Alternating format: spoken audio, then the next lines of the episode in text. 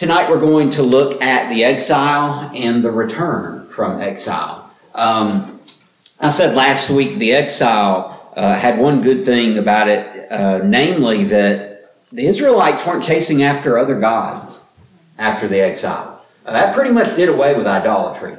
Um, and you'd kind of be surprised about that. You would think that that would uh, uh, they be stuck in foreign lands. You might think that they might pursue some of the gods of those foreign lands. But in reality, the exact opposite took hold. They finally learned their lesson.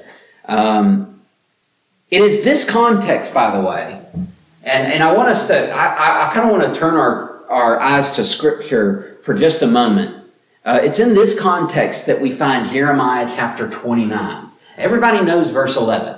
I know the plans I have for you, declares the Lord. What we often don't talk about is the context of those words. This is actually a letter that Jeremiah was writing to some of the early exiles. So we'll talk about in just a second. There are three different exiles out of Jerusalem. There's, there's 605. Uh, Nebuchadnezzar takes over uh, and, and takes captives back to Babylon. That's where Daniel and his three friends go out, is during that exile. Then there's a second exile in 597. That's where most of the capable folks are taken out. Like all of the all, all of um, all the craftsmen and all, all the folks with great skills and that kind of stuff. Most of them are taken out in 597, and then in uh, 586, when the city's destroyed, is the third exile, and that's where the majority of folks that are taken are taken in exile. But it's it's this group that is exiled in 597 to which Jeremiah writes the words. And he says, verse 4, Thus says the Lord of hosts, the God of Israel, to all the exiles whom I have sent into exile from Jerusalem to Babylon build houses and live in them, plant gardens and eat their produce. Take wives and have sons and daughters. Take wives for your sons and give your daughters in marriage that they may bear sons and daughters. Multiply there and do not decrease. But seek the welfare of the city where I have sent you into exile and pray to the Lord on its behalf, for in its welfare you will find your welfare. For thus says the Lord of hosts, the God of Israel, do not let your prophets and your diviners who are among you deceive you, and do not listen to the dreams that they dream, for it is a lie that they are prophesying to you in my name. I did not send them, declares the Lord. For thus says the Lord, when 70 years are completed for Babylon, I will visit you. And I will fulfill to you my promise and bring you back to this place. For I know the plans I have for you, declares the Lord plans for welfare and not for evil, to give you a future and a hope, then you will call upon me and come and pray to me, and I will hear you. You will seek me and find me when you seek me with all your heart. I will be found by you, declares the Lord, and I will restore your fortunes and gather you from all the nations and all the places where I have driven you, declares the Lord, and I will bring you back to the place from which I sent you into exile. That is a good summary. First of all, it's a, it's a great word. But secondly, it's a good summary of the exile experience of many Jews. They were taken into exile, uh, uh, I told you, in three different ways, all under the Babylonian king Nebuchadnezzar. He is the greatest of the Babylonian kings. And so, so when we get to Nebuchadnezzar, there's a reason that Daniel has a vision and Nebuchadnezzar is the head of gold. That, that, that's because of his greatness. He is responsible for the hanging gardens, which were one of the wonders of the ancient world. He is responsible for many military victories. He was quite the statesman, had Babylon at the height of its power. He was a masterful builder as well, building uh, all kinds of things all over his empire. Those three exiles we've already mentioned. Um, in 605, we don't know exactly how many uh, went out, uh, but we do know that it was pretty much all young men. So the young men who were nobles, who were had good status, he's he's looking to train leaders. So he hits the jackpot when he gets Daniel and his three friends, right? You know, that's exactly who he was looking for in that exile. In 597, the Bible tells us in 2 Kings 24 that about 10,000 people went out, most of them skilled, highly skilled individuals. And so these are folks that can serve the king of Babylon. These are folks who can engage in his building projects and who can engage in government affairs. These are the folks who can really uh, add benefit to Babylon, and so he takes them. And then in 586, with the fall of the city, the Bible tells us that almost everyone, just the poorest of the land, were left in Jerusalem. That's in 2 Kings 25. By the way, just for context, it had to be a pretty good deal because uh, in, in the second return, there were listed 42,360 people returning. And that's on top of servants and others as well. Um, so nearly 50,000 people came back to the promised land in one of the returns. And so you know if that's if that's the case, it must have been a pretty substantial number of folks that left in the first place. After Nebuchadnezzar were some uh, kings that just really couldn't really couldn't cut the mustard. Uh, Amel Marduk is known as Evil Merodach in the Bible. He reigns for a couple of years after Nebuchadnezzar. He's the one, uh, Jeho- Jehoiachin was put in prison by Nebuchadnezzar. He's the one who releases him, possibly by some of the bidding of Daniel, actually, because Daniel is present during this time in Babylon. Uh, uh, his successor, Neriglissar, um, yeah, some of these names are going to get kind of fun, so just hang on. Uh, he might be the one that released Jeremiah from prison in Jeremiah 39. We're not sure. Uh, possible, but not exactly sure on that. Um, there was a successor after him that just reigned for a couple months that I'm not even going to, uh, you know what, I'll try it. Labashi Marduk. Uh, just reigns for a couple months, and then he's uh, he's assassinated, and Nabonidus becomes king. He he starts restoring some of the ancient religious practices, but he really upsets a lot of people in Babylon by basically forsaking Marduk. In fact, for a time, he leaves Babylon altogether and moves to an area in southeast Edom as his capital. And when he does that, uh, he makes Belshazzar the co-regent ruling from Babylon while he is ruling from the other city. And uh, in fact, it, things get so bad in Babylon. People people are in such uh, uh, such so opposed to to Nabonidus that when he comes back to Babylon in 539 and tries to reinstitute the religious practices, the, the foment of rebellion has already started. And so, when, when Cyrus walks in and takes Jerusalem in 539, he's not a conqueror of Jerusalem. They, the Babylonians, call him their liberator because they view this king as so bad. So, anyway, that's some of the kings. Let's take a look at some of the prophets at the time.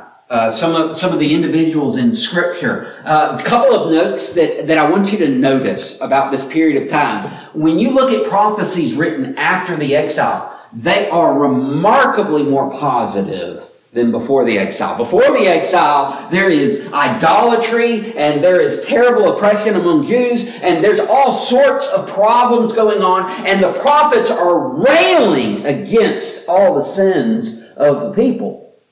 There's a little bit of note of hope every now and then that God is going to restore them, but the big promise is, but you need to repent because you're about to be punished. Right? After the exile happens, there's some false prophets at the beginning, but for the most part, the language of the right prophets, the true prophets, becomes a lot more positive. Jeremiah's note really summarizes this well. Make, make, make yourself a living buy homes, get wives, have children, get them married. Pray for the welfare of your city because as, as, as it does well, you're going to do well too. I'm not abandoning you. I know the plans I have for you. Just trust me. It's a whole lot more positive tone that the prophets take. And like, I mean, you know, understandably so, right? They're in the midst of God's punishment. Now the need changes from a message of repentance to a message of hope and restoration. Not only, uh, um, not only that, but they also pick up something that's not been, that's been in prophecies to this point, but it hasn't been highlighted in the same kind of way. And that is the hope of the messianic reign. You see the reemergence of Messiah. So when you look at Ezekiel, Ezekiel 1 through 32 is a whole lot of devastation. And then in 33, he receives a second commissioning. Almost like God had said, okay, now your role is, is still the same role, but now I'm giving you a new word because the day has changed. And so from 33 on, Ezekiel becomes a lot more about the restoration, especially by the time you get to chapter 40 and beyond. There's a new hope for Israel. There's, there's, there's wrath coming upon their enemies. But for Israel, it, it, Israel's going to be remade. The temple, the water flowing from under the temple down the cliffs into the Dead Sea, making the Dead Sea thrive with life. Beautiful imagery that Ezekiel uses. So you'll see a lot of this kind of messianic look uh, in prophets of this period. Obadiah is one of those prophets that might be during this period. There is some speculation on Obadiah possibly being much, much earlier or possibly being during this time. If he's writing during this time, he's writing about Edom's uh, uh, terrible treatment of the Jews who have been overrun by Babylon. Instead of helping their brothers, remember, Edom are the sons of, um, of Ishmael. Okay? So rather than helping out their Jewish brethren, they pile on top of them. When the Babylonians uh, come in and take them, the Edomites are there not only cheering on Babylon, but coming in to ransack what's left behind. Obadiah says, You're going to face the wrath of God for that. Sometime by about, definitely by 300, but possibly even around 450, Edom ceases to exist. And they are taken over by the Nabateans. Jeremiah is on the tail end of his ministry during this exile. He's, he, he really, his, his ministry mostly goes from the days of Josiah to the fall of Jerusalem. But even after that, he's still important. In fact, um, when, when they kill Gedaliah, who was set up as, as the governor of Judah uh, by Nebuchadnezzar, when they kill him, a whole group of them go to flee to Egypt. And Jeremiah is saying, don't go to Egypt. Don't go to Egypt. That, it's not going to work out for you. So what do they do? They take him. they make him go too, even against his wishes. He probably dies in Egypt a few years later, but but his ministry is really on the tail end there. Um, that letter that he sent to the group of exiles. I say here the first group, that should be second group. So that, that's my apologies there. Uh, he tried to warn Judah um, to repent of their idolatry and to submit to Babylonian rule, but they wouldn't listen to him. Um, if you judge a prophet based on the size of his church, if you judge a preacher based on the size of his church, Jeremiah is a failure. He hardly gets anybody to follow after God. But if you judge him based on faithfulness, he stands as one of the greatest prophets. He wrote the book of Jeremiah and he wrote Lamentations, probably through his scribe Baruch. In fact, Jeremiah describes one point in the book where the, the prophecies that were written down already got destroyed by the king. And so uh, God tells Jeremiah, write another book. So write everything down and let's add to it some more stuff um, because God's word's not going to be silenced. We see the ministry of Ezekiel in this time.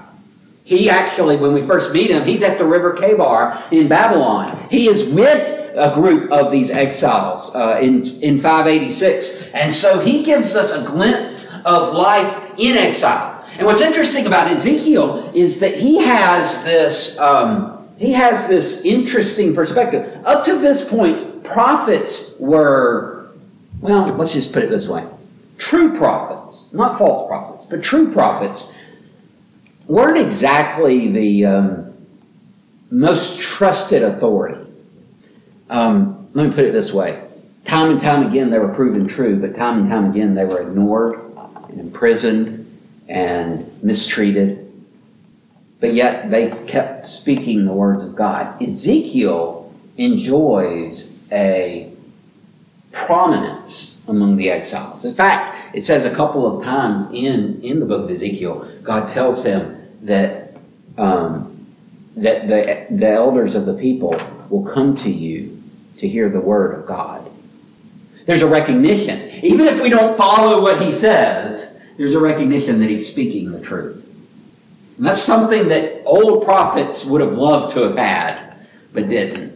But as their words were proven true, people began to realize, hey, these prophets of God, they, they really are worth listening to. And so eventually, by the time of uh, prophets like Haggai and Zechariah, we'll talk about a little bit later, the, those are prophets that have great esteem among the people. Because there's now a whole set of 300 plus years of prophets that are proclaiming the word of God to the people of God. And now they can see that, hey, the words are really coming true. And, and they're beginning to distinguish between the false prophets and the genuine prophets. Daniel is also during this period. Now, Daniel is going to span over Babylonian and Persian periods. Daniel, we get this picture of Daniel as this young guy, and he was when he first went to Babylon. But by the time Cyrus issues his decree to send Israelites back, Daniel is 80 years old, at least. So you have Daniel taken in 605 along with the other young nobles. He is, he's got a great wisdom. He's able to interpret dreams. He's, he's an incredible administrator too. So you know the king definitely loves Daniel and Daniel keeps getting elevated in position. By the time that he is uh, in, in Darius's reign, he is one of the top three government officials under the king. And so you've got this, you've got this guy that everything he touches turns to gold. And so the, he, he has an audience with the king in both Babylon and in, uh, in Persia. Life in exile is interesting. It's mostly positive. Mm, in, in the area of Judah, local folks are ruling. The elders were pretty much established. Nebuchadnezzar didn't just wipe out everything he took a lot. And many of the capable rulers went with him, but there were others who were there, tribal elders especially, that, that kind of helped things run from day to day. Not only that, he also gave them some different liberty. Uh, uh, captives were able to move around and correspond with each other. They weren't, they weren't just, this wasn't like you can't leave your house or you can only go out when we tell you to. This was you pretty much had free reign to move around as long as you weren't inciting any sort of revolt. Nebuchadnezzar was cool with it. He's, he doesn't mind, you know. Um, Jehoiachin uh, is given favor, especially after Nebuchadnezzar's death. Um, he's actually given a spot at the king's table uh, and is given a position of honor. Jewish captives were treated well in their new communities. They had thriving businesses. There were upstanding citizens. Uh, kind of interesting that that life was in many cases a lot easier after exile. No wonder Jeremiah was saying, just give in to Babylonian rule. Because he knew that once, once they submitted to the punishment of God, that their lives would actually be a lot better. And isn't it that way sometimes? You fight God, you fight God, you fight God, it's terrible. But once you submit to God, even under punishment, there's still a freedom that comes from knowing you are in God's will. There is a still humiliation. You are captives. You are ruled by someone else. You don't rule yourself, and there's there is there is a humiliation that comes from that. Um, there there are taxes you still have to pay, and there are still burdens you have to bear, but it's not as bad as it could have been there are some false prophets early on, but eventually folks learn not to listen to them. That pretty much is kind of a, a situation of, of the Babylonian period.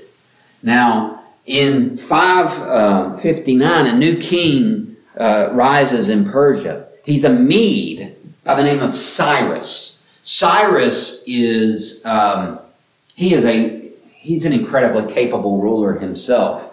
And by 539, he has taken over Babylon. As I said, like a liberator coming in to rescue Babylon from their terrible ruler, Nabonidus.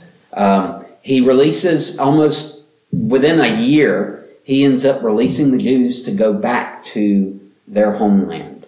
Um, Nebuchadnezzar was basically okay with you going around anywhere you wanted to go, except you can't go back home. That's the one thing you can't do. Uh, Cyrus says, go back home. Rebuild your land. In fact, here, let me give you some money to help you. Let me give you some, some uh, uh, royal kindness along the way. Let me, let me help you by giving you uh, a commission to rebuild your temple and worship your God. This is something that he did with many different groups. He was, he was a very religiously conciliatory king. And so he would, he would ask you, just here, rebuild your stuff. I'm going to give you funds from the royal treasury. You'll have access to the materials, the craftsmen that you need. You know, I'll provide, I'll provide supervisors for the work that really know how to build stuff. I'm going to help you build your temple so that you can pray to your God for my welfare. He is the kind that says, just, yeah, yeah, you pray, you pray for me. I don't care who your God is. I want them all on my side. There you go, you know? So, so he actually loosens up things a little bit. Nebuchadnezzar wasn't so tight ham-fisted on it, but, but even still, there were some restrictions that under Cyrus began to be lifted. And in fact, uh, he didn't really have to worry about revolt because life was good under Cyrus. I mean, generally good. Yeah, you had to pay taxes and stuff, but you know, you had to you had to do certain things, but life was pretty good. Um, I don't want to I don't want to dwell on some of the Persian kings because I can't say some of their names, but Darius the first is one to point out. You can try to pronounce that name if you want. That one's even a little far for me. Um, he redistricted a lot of the empire. So what happened was there was there were uh, when when Cyrus took over areas, he didn't really do anything with the local structure. But by the days of Darius, there were revolts popping up in different places, and some of them pretty intense. So Darius said, "You know what? I'm, I'm going to redistrict everything." I'm going to draw new lines. I'm going to put new judges, give them circuits to do. I'm going to, I'm going to establish uh, new government centers in various places so that the tendency to revolt wouldn't be as strong because I broke up that area that's revolting into different groups and now their power is uh, spread out and thinned out rather than all concentrated in one area. This is the king by the way, Darius the first is the king when Daniel gets thrown in the lion's den. He's the king then. He is also the one who uh, got his tail end handed to him by the Greeks at Marathon. So if you've heard of the famous uh, Battle of Marathon, where uh, the the guy runs the 26.2 miles uh, to deliver news of the battle from from I can't remember what city it is between there and marathon, it's 26.2 miles. That's why marathon is 26.2 miles today. It happens in that battle. That happened, that battle in 490. Xerxes the first, uh, in, in your Bible, you can read the book of Esther. He's the, he's the king Ahasuerus. Um, Artaxerxes, his, his successor, was the king during the returns when Ezra and Nehemiah led groups back into Jerusalem. So those stories take place during his reign. In fact, Xerxes is king uh, during, I believe, in the first few chapters of Ezra. When no, no, no, it's not Xerxes. I'm sorry. It's Cyrus that's king in those first few chapters when Zerubbabel and, and that group come back. There are some Jews that decided not to leave. They had the opportunity, but they didn't leave. In fact, many Jews, in fact, um, scholars estimate that a majority of the Jews did not leave. Life was good, they had good businesses. There was really no desire. They had grown up away from the promised land. many of them born in exile. And so there was just no need to move. This is where the Jewish diaspora really comes from, is this period of exile, where there are Jews in major cities all over the place. And it's that diaspora that's going to play in a lot to the days of the New Testament. But um, some that did stay. Daniel, uh, he stayed in Persia. So, so 80, 90, 100 year old Daniel is, is still there. Um, by the, by the days of Darius, he's got to be hit, he's got to be close to 100 by the time he's thrown in the lion's den. We always, have you ever seen a book with Daniel in the lion's den and it's, and it's this young kid? No, he's a hundred year old guy at this point. He's close to it. If he's not a hundred, he's close to it. And he's going into a den of lions perfectly safe. It kind of adds a new level to the faith because, hey, this guy's been walking with God for almost a century, if not a full century. No wonder he has the faith to do that. No wonder he doesn't change either, because old people don't like to change, right? That's right. Yeah. He's seen enough in his day. Kind of adds a whole new level on that story. Hey, I'm getting old, so I'm getting like that too. Um, Esther. Esther is queen during the reign of Xerxes the First. 483 is when that story begins. So just kind of peg that on your timeline.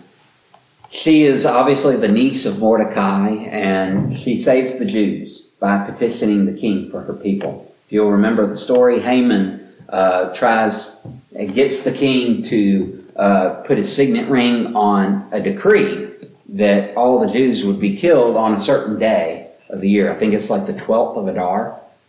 Um, and God ends up saving his people through Esther being in the right time, in the right place for such a time as this, right? Now Jews celebrate the feast of Purim, and it is it's one that I'd love. Uh, there's a couple things that I'd love to do. One of the things I'd love to do is spend a Purim with a Jewish family because it is apparently. I'm so I'm told it is a blast. They have so much fun on this feast. I mean, if y'all ever heard of the Rocky Horror Picture Show, where like you're watching the movie and you're like yelling at the screen and, and, and all kinds of stuff when certain characters come on. That's what they do during this feast. They read the story of Esther and whenever Haman's name comes up, they jeer at him and hiss at him and, and they boo him and all kinds of stuff. And so, so they have, they have a ball with this feast. And so, uh, anyway, the Feast of Purim comes from this story. It comes from the poor. Poor were these kind of things that kind of like lots or, or dice or some kind of way of determining what the will of the gods were. And so Purim is the plural for poor. So it's um, that, that's where feast gets its name.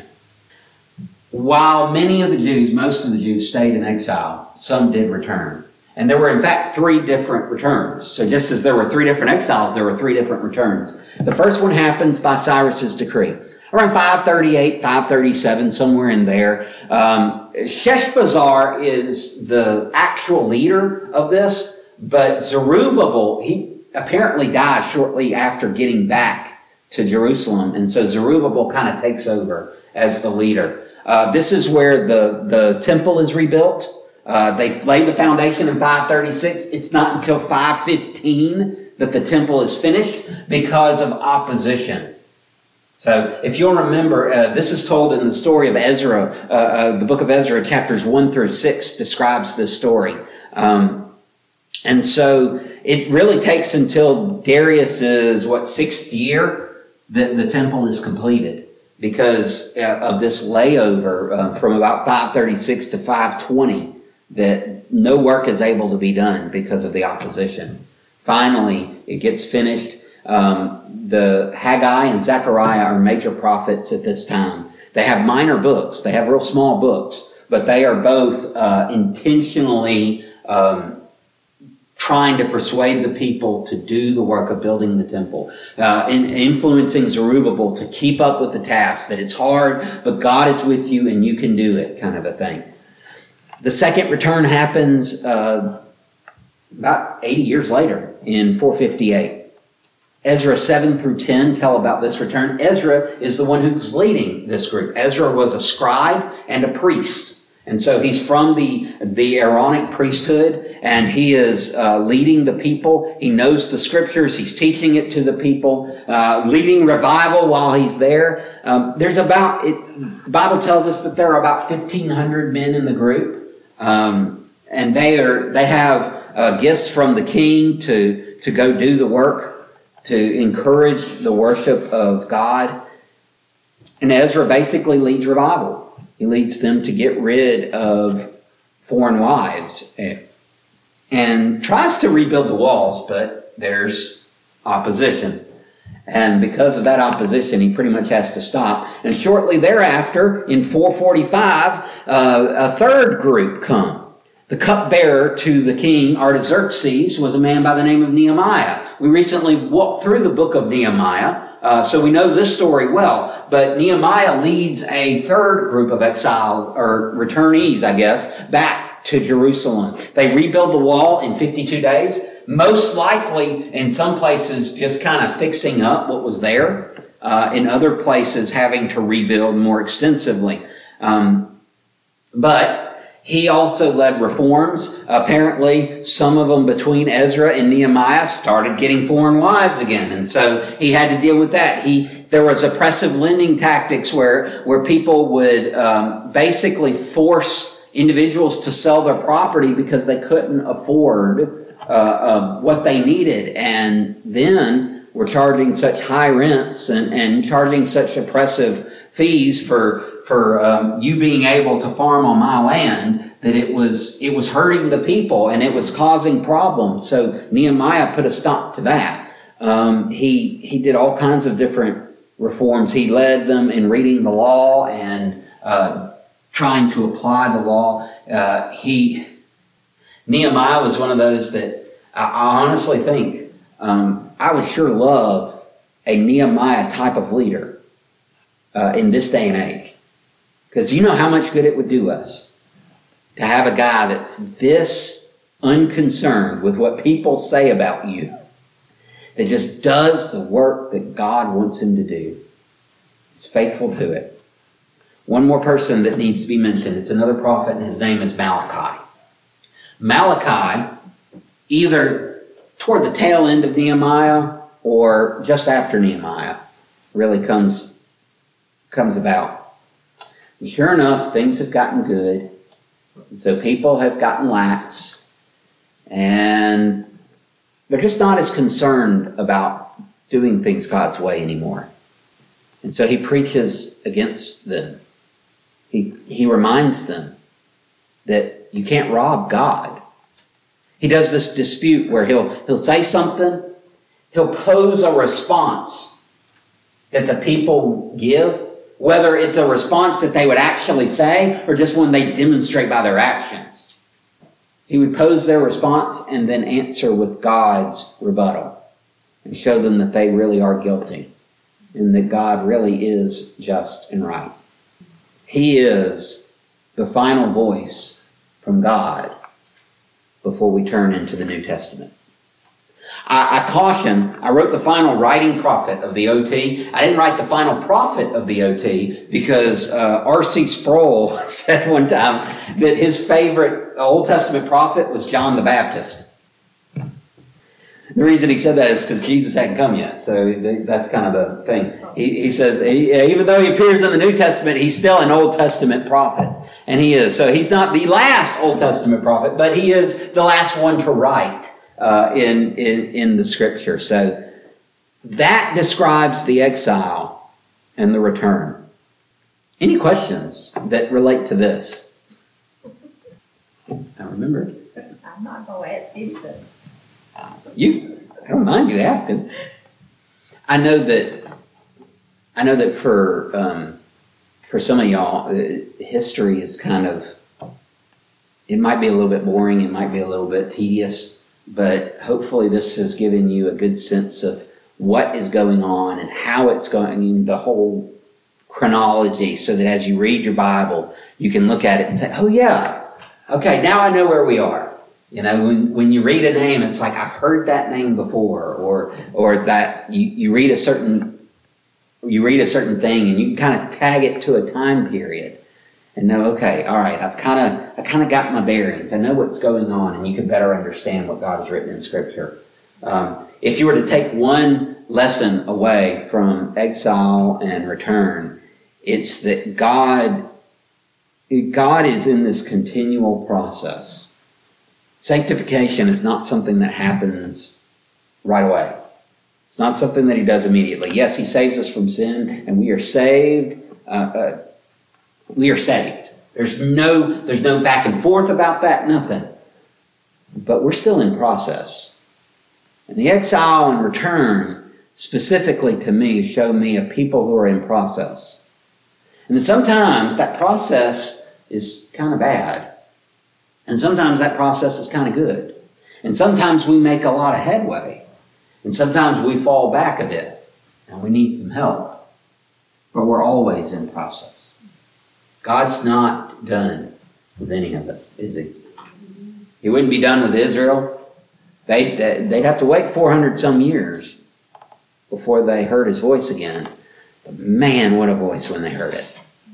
Just know whether, whether you're in a period of opulence and ease or a period of captivity and difficulty, whether you're in a day where the king's heart is right and we're doing good things to serve God, or you're in a day where the king is evil, whether you live in a time where people are following after God or turning away from God, God's not abandoning you.